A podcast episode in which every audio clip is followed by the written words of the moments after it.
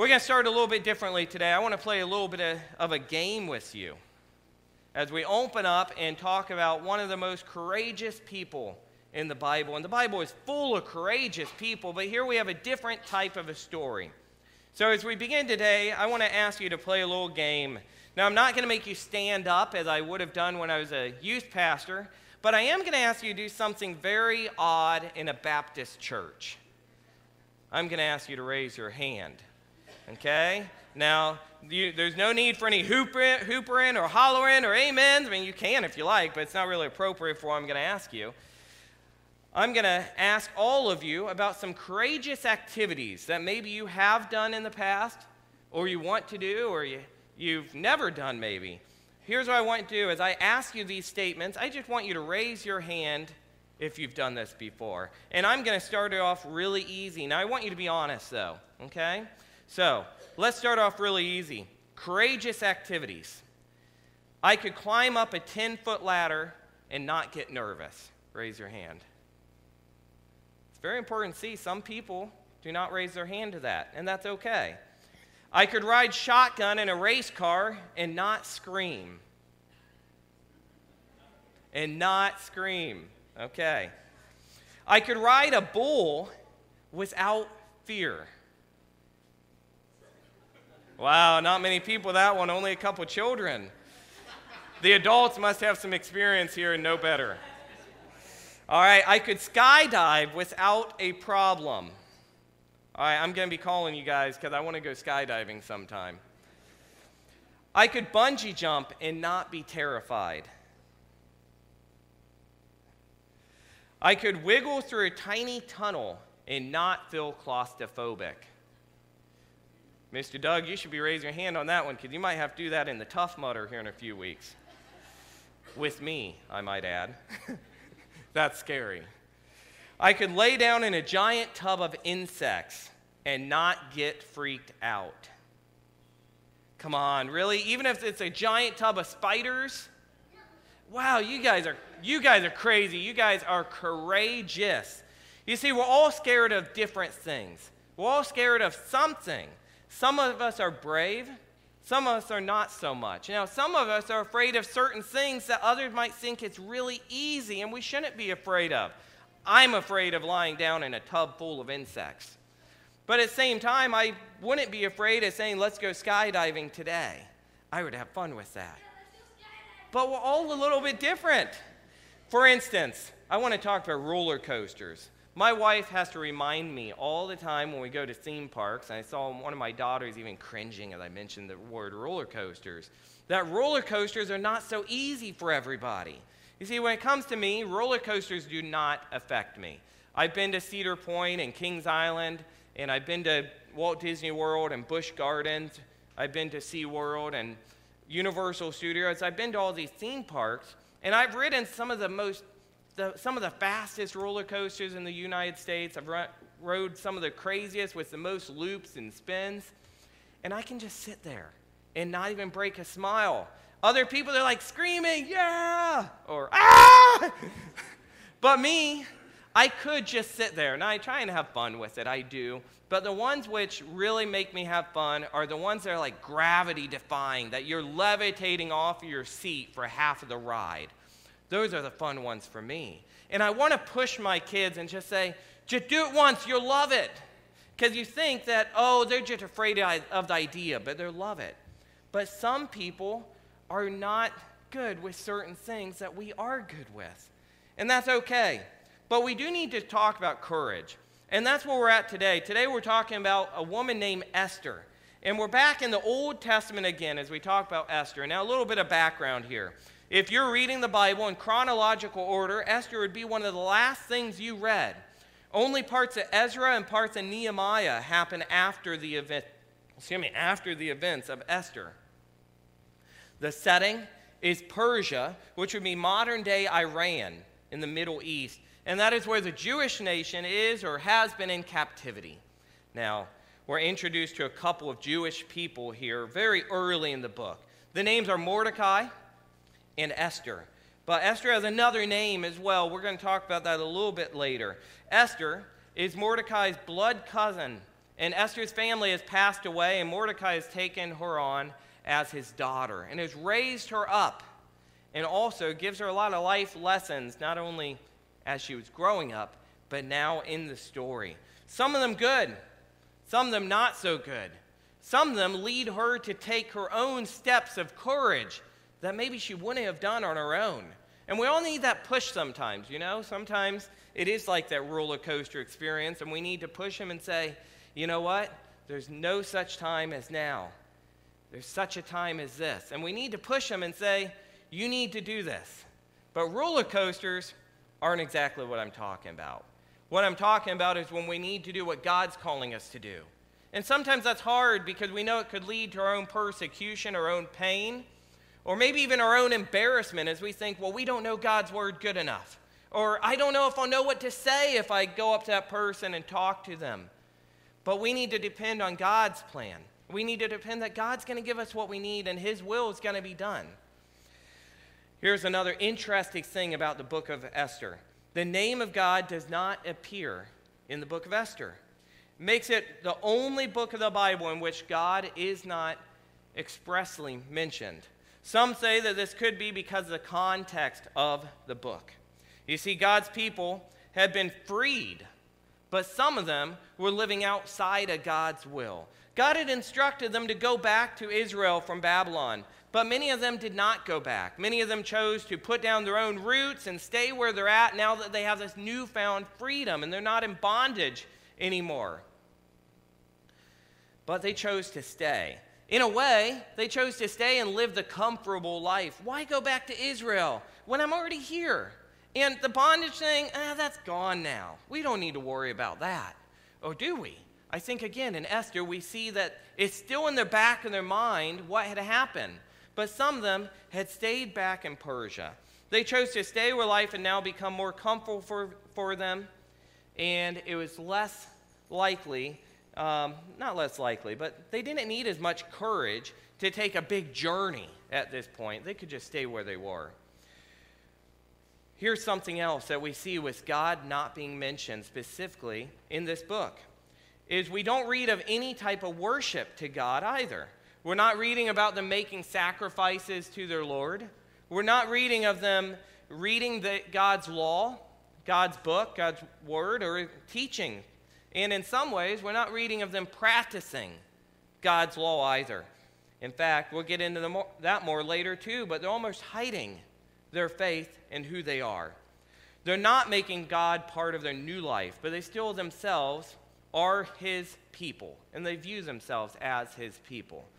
That's somewhat like us as well, isn't it? Esther is a book which speaks to all of us. As we all see ourselves as part of God's people, God's kingdom, but we're not always worshiping Him as we should.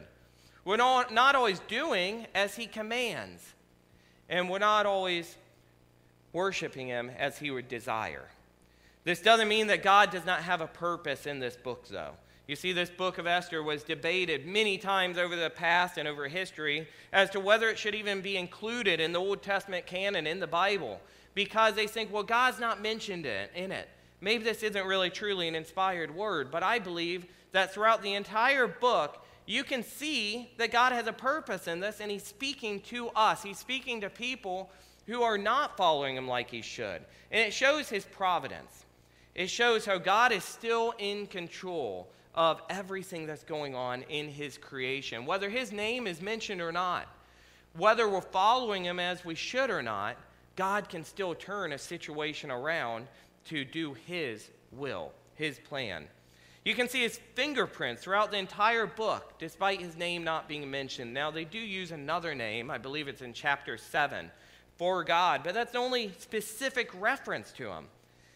Now, the book of Esther has 10 chapters, so we're going to do things a little bit differently today. I hope you can bear with me, but we're going to try and summarize the story today. This is hard for me because I like to pick one specific passage, six verses, 10 verses, or at least one chapter to be able to dissect and focus on. But today we have this story. And it's so hard to pick just one part of the story because then you don't know what happened before it, you don't know what happened after it, you don't know what happened in the middle we kind of need to work from the beginning of chapter 1. But I do encourage you When you get home today, get out your Bible. You already have it out. Put, a, put your bulletin there at Esther chapter 1. Read the story, the whole story of Esther, and see what God is telling us in this book, what He did in this time. Now, there's this really fun thing called Veggie Tales. And I know they have a really fun story of Esther, but I'm not saying to get out your Veggie Tales movie. I'm saying get out your Bible. Read the story. Now, if you want to get out Veggie Tales afterwards, that's great. There's some really funny parts in that, especially where they throw the queen out of the palace. But get out your Bible. There's nothing that that is better than the Bible. We can watch any movie. There's a new movie that came out this past week on video on Samson and his life. Well, you can watch that movie, and I haven't seen it yet, but I would say, oh, it's a great movie, it's from the Bible. Not always true. You need to get the Bible out first. But enough about that. Like most of Old Testament books and Old Testament heroes, there's a lot of life application we can get from the book of Esther. We're going to talk about that a lot today but it mainly comes down to courageous faith. And as you can see on this slide, God rewards a courageous servant with victory and with life. Now, I really think that speaks to Esther's story, but it also speaks to your life. If you are a courageous servant, you're doing life how He's commanding you to, you're being a servant of His, and you're courageous in doing so, He will, he will reward you with victory in life. Now, Maybe you'll be persecuted. Maybe you'll be killed. Maybe things won't happen as they did in the life of Esther. But if you're a courageous servant of God and you believe in Him as Lord and Savior, He'll still reward you with victory over death and life with Him. So let's look to chapter 1 just briefly. I'm going to try and summarize this a little bit because, again, I can't speak every word. We're going to do a lot of reading today, but I'm also going to try and do a lot of summarizing. In chapter 1, it's where we learn of a great empire, 127 provinces stretching from Africa to India, and a great king, King Xerxes, or called Ahasuerus in some translations. There's a lot of really long Old Testament names in this as well. I'll try and get them all correct, but I'm sure you've been there before where I am. It's hard to get all these Old Testament names correct and remember them too. But there's importance in a name, as we've said. Who is holding King Ahasuerus, Xerxes, is holding a 180 day party for his subordinates. After that, he holds a party for all of his people for seven days. This is what we read in verses 1 through 5. Now, here we're seeing a very rich man, a very powerful man. Basically, he's in charge of most of the world at this time as he's in charge of Persia. What this man wants, he gets. Now, the rest of chapter 1 is talking about his queen, Vashti. You see, he's been partying. And it's coming to the end of his party, and he sends his servants, Go and get my wife, so that I might show her off and show how beautiful she is. Queen Vashti angers the king because she denies his request. She tells the servants to tell him, I'm not coming. Now, the king thinks this is not a good thing. He talks to his princes, he talks to his, his guides, and he says, What might I do with her? Queen Vashti angers the king and so she's kicked out of his presence forever. Her queenship, her crown is taken away because they're afraid of what this might do to the kingdom. If other women of the kingdom see that the queen herself can deny the king and deny his, her husband, well, what's that saying to our wives? Are our, our wives going to start disobeying us and denying what we tell them to do? They're afraid of their wives sticking up for themselves. I might add, if you read this, I think what the queen was sticking up for probably was not a bad thing. She didn't want to be shown off in front of the king's guest at a party where he's probably drunken and all of his friends, all of the partygoers are probably drunken, and his intent might not have been so good. I'll let you read for yourself more into that. But this creates a need for replacement of sorts and for God's plan to start as, as the king's going to look to replace Queen Vashti. Chapter 2 begins with a type of a contest to determine who that person will be. Let me read from Esther chapter 2, verses 5 to 9. We read this. Now, there was a Jew in Susa, the citadel, whose name was Mordecai, the son of Jair, son of Shimei, son of Kish, a Benjaminite, who had been carried away from Jerusalem among the captives carried away with Jeconiah, king of Judah, whom Nebuchadnezzar, king of Babylon, had carried away. These can make tongue twisters. I'm sorry. He was bringing up Hadassah, that is Esther, the daughter of his uncle, for she had neither father nor mother. The young woman had a beautiful figure and was lovely to look at. And when her father and her mother died, Mordecai took her as his own daughter. So when the king's order and his edict, edict were proclaimed, and when many young women were gathered in Susa, the citadel, in custody of Hegai, Esther also was taken into the king's palace and put in custody of Hegai, who had, a char- who had charge of the women. And the young woman pleased him and won his favor, and he quickly provided her with her cosmetics and her portion of food, and with seven chosen young women from the king's palace, and advanced her and her young women to the best place in the harem. Here we meet Esther. I'm going to stop here for just a moment. A Jewish girl being raised by her cousin Mordecai because she has no parents. Now let's take note to an important um, note. An interesting note here is in relation to Esther's other name, Hadassah, which means of good appearance in Hebrew. I also read that also means star. And as you look up to the stars, you're kind of mesmerized by how amazing of a creation they are. And that's what we see in Esther. We see that she was, she's, she's uh, we're told that she's beautiful.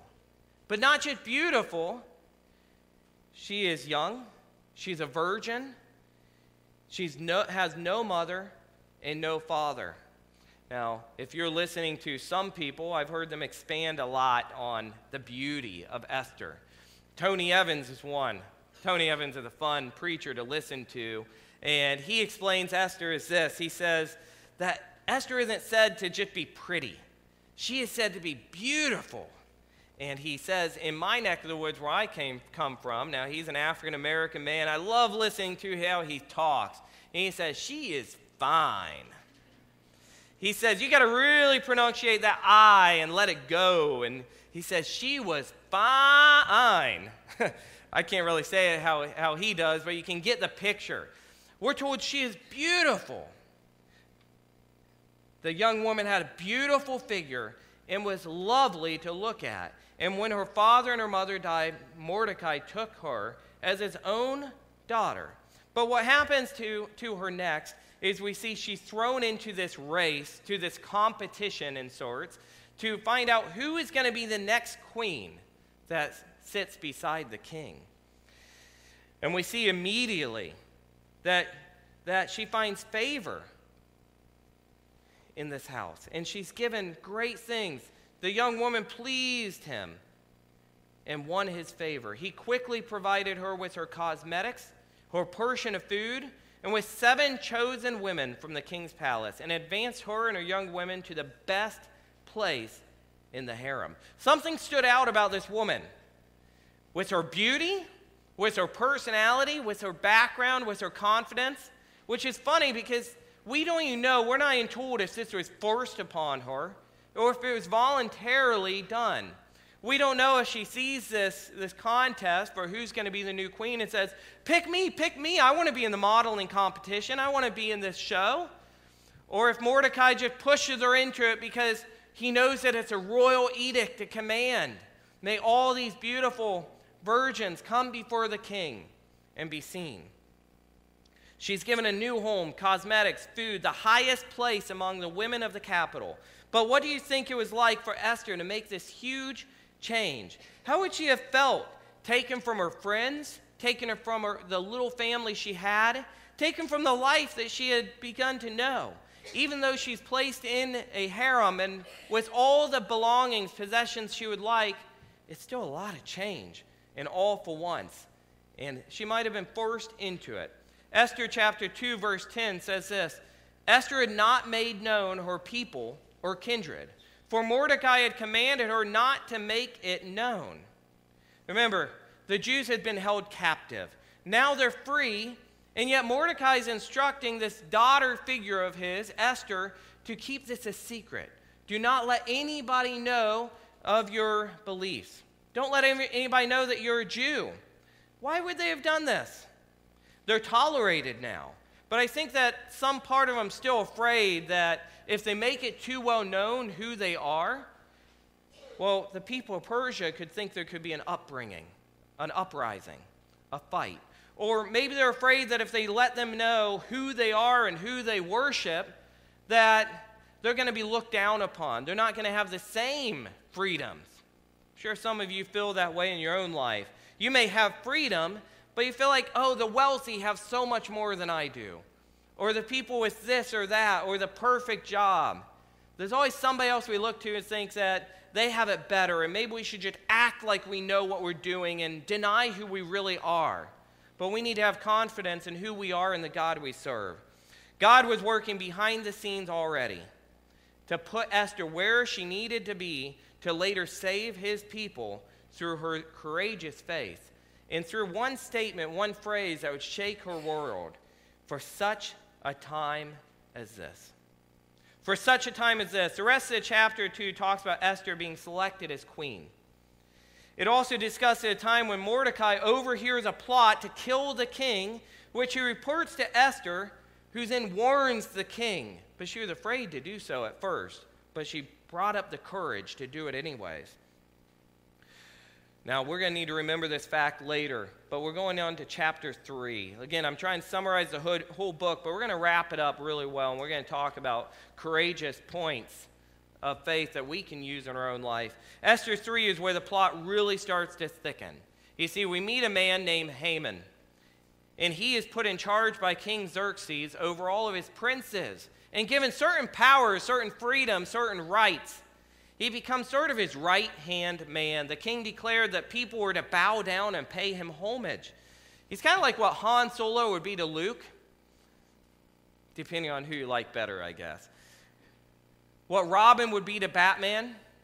In this case, Haman was the king's right hand man, and he was sent out to do his will, his bidding, and enforce his, his laws. Esther chapter 3, verse 2 of 15 says this but let me read this to you first. I believe that God rewards his servants. Now, the main point for today is this God rewards a courageous servant with victory in life. Because that's the overall idea we see by the time we get done with Esther. But there's many different ways that God rewards his servants. And as we see this chapter in this book, we see that they're rewarded with protection. So, first, they're courageous servants of God are rewarded with protection as we see that the queen, Esther, is taken into this harem. For 12 months, she's living away from her family. Mordecai visits her, but she's not, he's not with her. She's away from her comfort zone and all that she knows, and yet God protects her. And God continues to protect her throughout the entire book. We also see this in our own life. God protects us, but that's seen in many different ways. We also see victory through provision. God provides her with everything she needs to live and more. We see that God provides courageous servants with victory through promotion, as we see that Mordecai in the end is promoted. And Esther is promoted, very honest, queen, through doing as God, God's plan was. We also see victory through life. But let's read on. Chapter 3, verse 2 to 15. And this is where we, we start to really see the message come out. And all the king's servants who were at the king's gate bowed down and paid homage to Haman. For the king had so commanded concerning him. But Mordecai did not bow down or pay homage. Then the king's servants who were at the king's gate said to Mordecai, Why do you transgress the king's command? And when they spoke to him day after day, and he would not listen to them, they told Haman in order to see whether Mordecai's words would stand for he had told them that he was a Jew.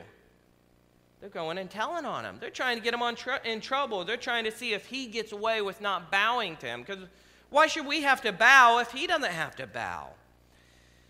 And when Haman saw that Mordecai did not bow down or pay homage to him, Haman was filled with fury. How dare this man not bow down to me, the king's servant, and to disobey this king's law? But he disdained to lay hands on Mordecai alone. So, as they had made known to him the people of Mordecai, Haman sought to destroy all the Jews, the people of Mordecai, throughout the whole kingdom of Ahasuerus. In the first month, which is the month of Nisan, in the twelfth year of King Ahasuerus, they cast pur. That is, they cast lots before Haman day after day, and they cast it month after month till the twelfth month, which is the month of Adar. Then Haman said to King Ahasuerus, There is a certain people scattered abroad and dispersed among the people in all the provinces of your kingdom. Their laws are different from those of every other people, and they do not keep the king's laws, so that it is not to the king's profit to tolerate it, them. If it please the king, let it be decreed that they be destroyed. And I will pay 10,000 talents of silver into the hands of those who have charge of the king's business, that they may put it into the king's treasuries. So the king took his signet ring from his hand and gave it to Haman, the Agagite, the son of, of Hamed, Hamedassa, the enemy of the Jews. And the king said to Haman, The money is given to you, the people also, to do with them as it seems good to you. Then the king's scribes were summoned on the 13th day of the first month, and an edict, a command, according to all that Haman commanded, was written to the king's satraps and to the governors over all the provinces and to the officials of all the people. To every province its own script, its own language, and every people in its own language. It was written in the name of King Ahasuerus and sealed with the king's signet ring. This was official. Though putting a law into place, letters were sent by couriers to all the king's prophets, provinces with instructions. Here's the important instruction here to destroy, to kill, and to annihilate all Jews all Jews, young and old, women and children, in one day, the 13th day of the 12th month, which is the month of Adar, and to plunder their goods. A copy of the document was to be issued as a decree in every province by proclamation to all the people to be ready that day. The couriers went out hurriedly by order of the king, and the decree was issued in Susa, the citadel, and the king and Haman sat down to drink. But the city of Susa was thrown into confusion. Let's talk about this a little bit, discuss it a little bit. That's a lot to take in. I understand that. So we, here we have this man, Mordecai, another servant in, in the kingdom of the king of Xerxes, and he knows the command. He knows what he's told to do is to bow down to Mordecai, but he doesn't do it. And now we see the consequences. Mordecai is standing up for what he believes is right, or he's stubborn. One of the two things. Mordecai's reasoning is that he, he will worship his Lord God and him only. I bow down to no other person. Now, I also think he probably just did not like this Haman guy. He did not want to bow down to him. This is one of the first instance, instances we see in this book of Mordecai standing up for his beliefs, though. And he starts to get a right a right image of what he should be doing for God, and it will start working in the life of Esther as well. We see, because of this, this small act, Haman decides to kill all the Jews. He's got the king wrapped around his finger, and he says, King Ahasuerus, he lies. He says, Look at these people. They do what they like. They're practicing their own rituals, their own customs, their own laws. They're not listening to the laws of Persia. We should destroy them all because this one man is offended about Mordecai not bowing before him. Imagine in your own life, you don't like this one person. So you, when you see him, you turn away and you walk the other way. You don't shake his hand when you see him as maybe you should. Good morning. It's so nice to see you, to be kind and show kindly gestures. Instead, you turn away and you ignore who he is. And now you think of that man killing, issuing a decree that anybody who's related to this man, I issue a decree to kill them all. That's what's happening here. They are going to kill all the Jews. Haman is filled with anger, in drastic anger. Haman gets to the king and he has him approve it. But Queen Esther hears of the plan now. And in chapter 4, 1 through 16, we see things start to change. This is where we start seeing that the queen is challenged by Mordecai. Let's read this. When Mordecai learned all that had been done, Mordecai tore his clothes and put on sackcloth and ashes, and went out into the midst of the city, and he cried out with a loud and bitter cry. He went up to the entrance of the king's gate, for no one was allowed to enter the king's gate closed in sackcloth. This isn't the first time we've seen this. As we read in the book of Jonah, and he went into Nineveh, we see that the king there also put on sackcloth and sat in ashes. And it's a way of mourning. They're crying out because they're afraid for their lives. And not just Mordecai, but this, this decree, this edict, this law was put into place for all of the provinces of Persia. All that the king commanded, and all these people were fearing their life now. So he goes to the gate. And in every province, wherever the king's command and his decree reached, there was great mourning among the Jews, with fasting and weeping and lament, lamenting. And many of them lay in sackcloth and ashes. Verse 4 of chapter 4. When Esther's young women and her eunuchs came and told her, the queen was deeply distressed. She sent garments to clothe Mordecai so he might take off his sackcloth, but he would not accept them. I think Esther, Queen Esther, is starting to get comfortable being in this position. And she sees her father figure, Mordecai, down there in, in sackcloth and ashes and mourning. And she should know what's going on. She should know at least the customs that he's mourning and, and not try and get him to change. But she's saying, oh no, look at Mordecai. I need to give him better clothes. This doesn't look good at all. This, this isn't good for him. Then Esther called for Hathach, one of the king's eunuchs who had been appointed to attend her, and ordered him to go to Mordecai to learn what this was and why it was. Hathach went out to Mordecai in the open square of the city in front of the king's gate. And here's the dialogue we get. Esther doesn't go to him herself. She sends a servant to talk to him and find out what's going on, Mordecai. The queen Esther is wondering, and I need to give her a report. Mordecai told him all that happened to him and the exact sum of money that Haman had promised to pay into the king's treasures for the destruction of Jews. Mordecai also gave him a copy of the written decree issued in Susa for the destruction, that he might show it to Esther and explain to her what is going on. And pay attention, this next statement's very strong. And command her to go to the king to beg his favor and plead with him on behalf of of his people. Mordecai is making a command of the queen. How would that go along with the servant? But the servant carries his message on to the queen, went and told Esther what Mordecai had said. Then Esther spoke to Hathach and commanded him to go to Mordecai and say, All the king's servants and the people of the king's provinces know that if any man or woman go to the king inside the inner court without being called, there is but one law to be put to death so we're starting to see this courage starting to develop. The Queen Esther gets this message from Mordecai. Mordecai is telling her, Please, I plead with you, go, go to the king and, and, and point, give him some sense, make some sense into this, tell him what's going on, plead our case and save your people. And the queen's telling her, Esther's telling him, I can't just go into king's presence. I'm only allowed to go into the king's presence if he asked for me to come in. And she goes on to say, I have not been called to come into the king for 30 days. I might not be on his good side right now, and if I go to see him, I might be killed. He might issue that I be, I be killed for going against the laws. She knew the laws, and she thinks that Mordecai doesn't know. So she sends this instruction back to him. But I, I really think Mordecai knew what was right. He didn't care about the law. He knew that his people were suffering and his people were going to be killed.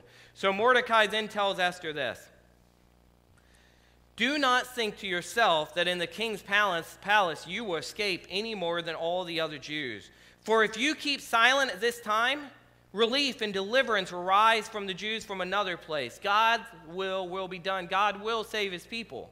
But you and your father's house will perish. And who knows whether you have not come to the kingdom for such a time as this? Then Esther told them to reply to Mordecai. Mordecai. Esther listens to Mordecai. Those words somehow strike this, this, this courage to come up from within her as she thinks, whether you have not come to the kingdom for such a time as this. For such a time as this. Maybe this is the very reason that God led a, a regular person into the kingdom, a regular person to become queen. This beautiful person, God's going to use everything she has to save his people.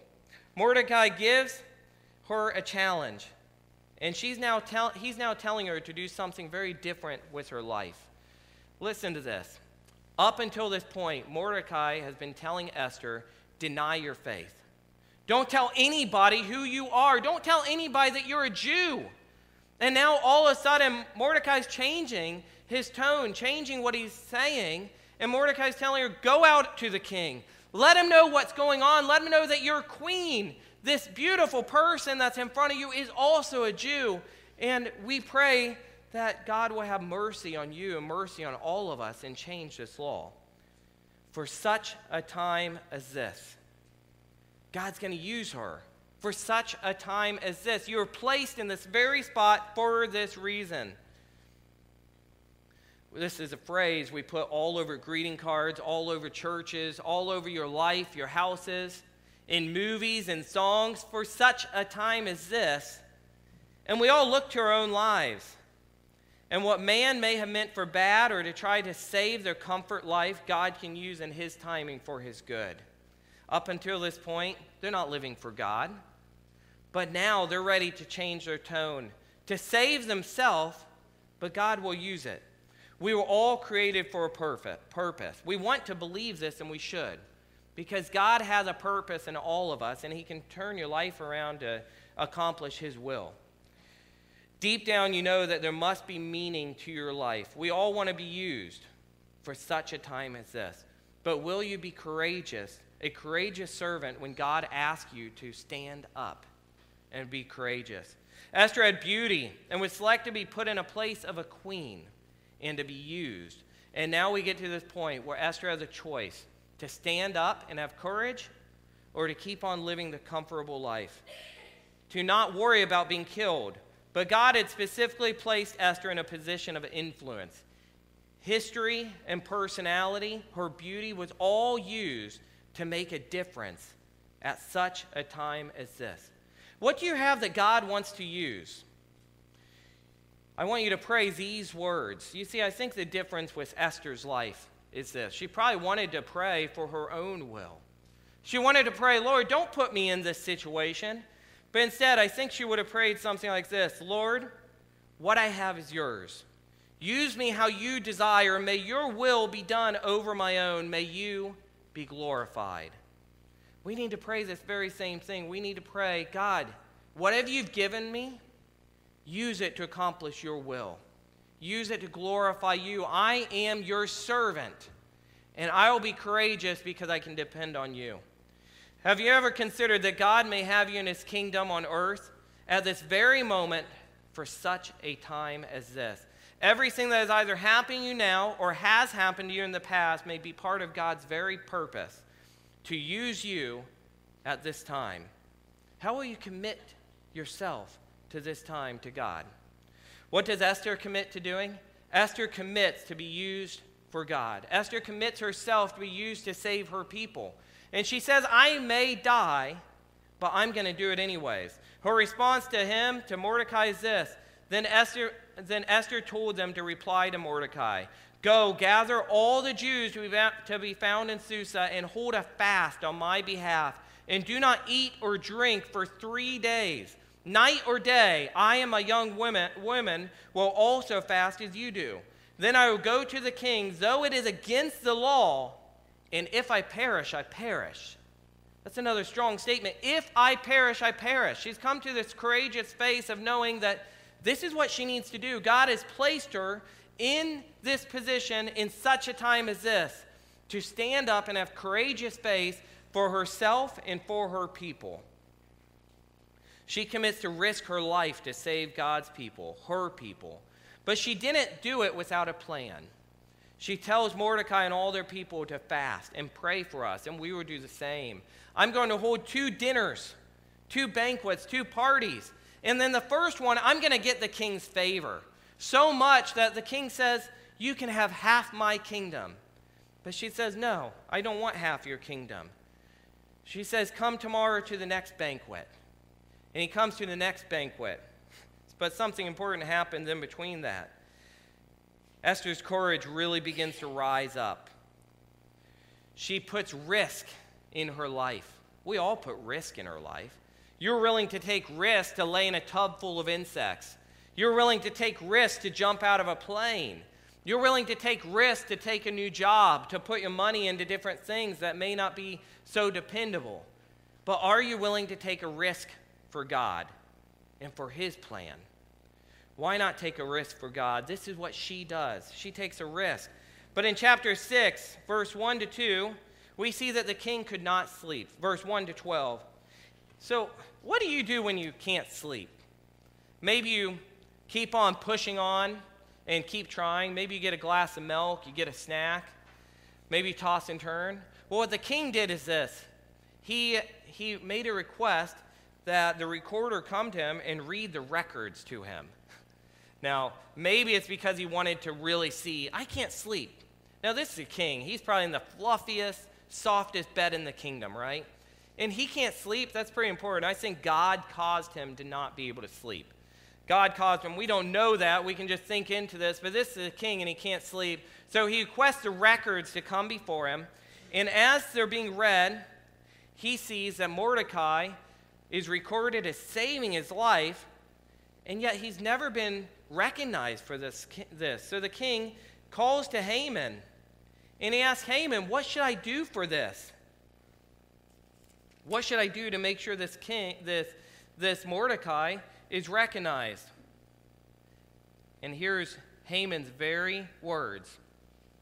And Haman said to the king, For the man excuse me, for the man whom the king delights to honor, let royal robes be brought, which the king has worn, and the horse that the king has ridden on, whose head a royal crown is set. And let the robes and the horse be handed over to one of the king's most noble officials. Haman is thinking that the king is talking about him. What should I do to honor a servant of mine who stood up and does everything for me as he should?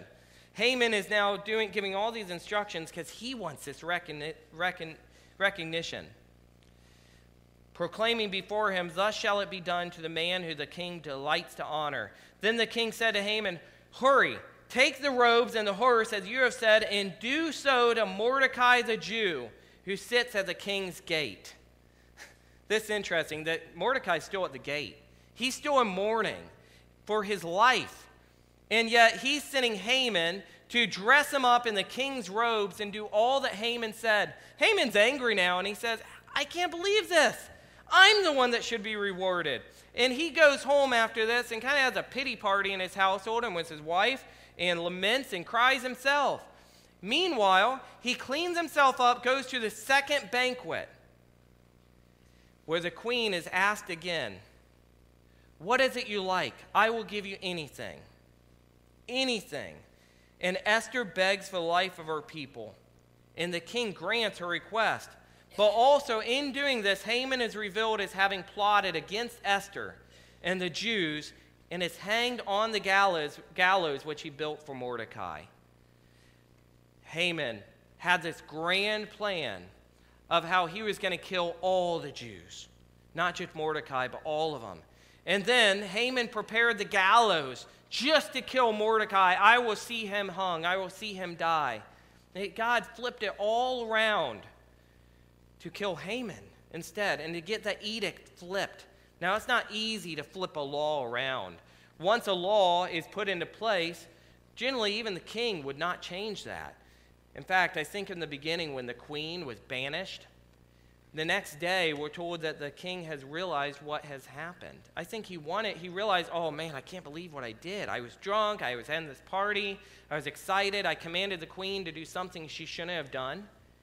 And yet, he realized, I can't flip the decree around, I must find a new queen instead.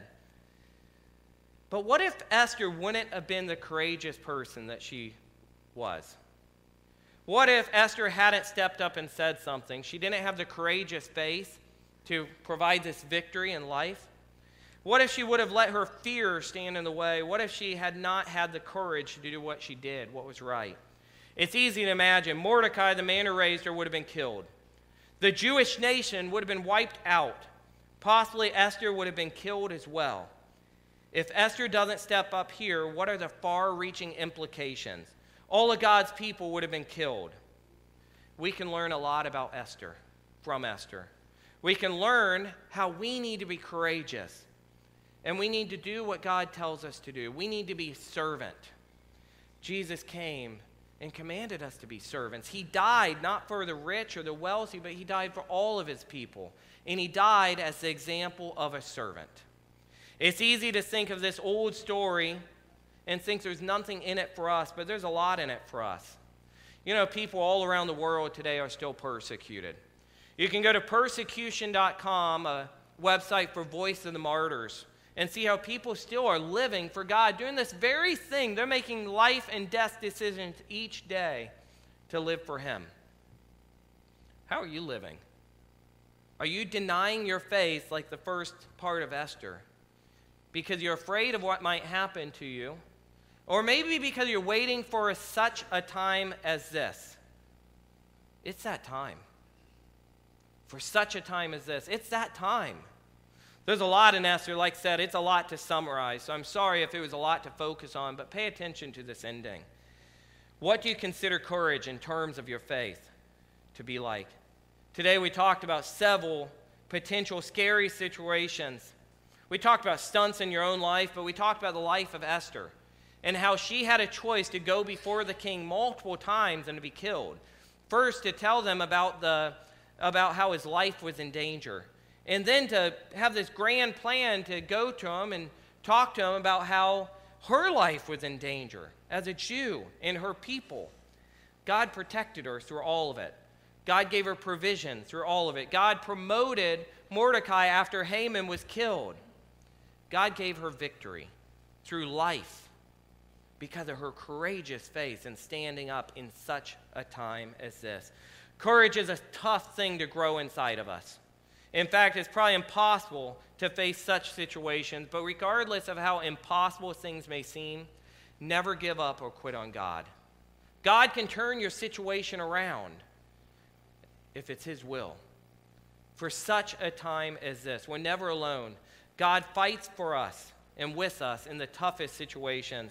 Deuteronomy 31 6 says this be strong and courageous. Do not fear or be in dread of them, for it is the Lord your God who goes with you. He will not leave you or forsake you. God never left his people.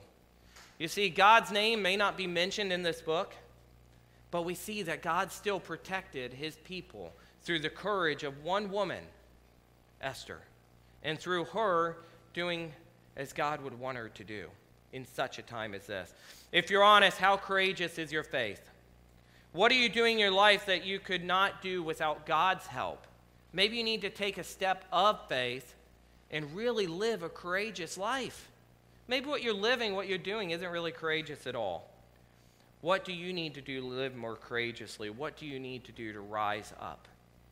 Let's pray. Lord, we thank you for your word and Esther. And Lord, I know there's a lot here and there's so much more. We could have a whole series on Esther. But there's so many things we can focus on to see how we should have courageous faith to protect your people, to protect yourself, but most importantly, to protect your will and your plan. May we use such a time as this. No matter what's going on in our life, we need to think, what have you blessed us with? What have you given us that we can use to glorify you and to accomplish what you want to be done? May we be courageous, faith filled, and bold, just like Esther in every part of our life In your holy and powerful name we pray. Amen.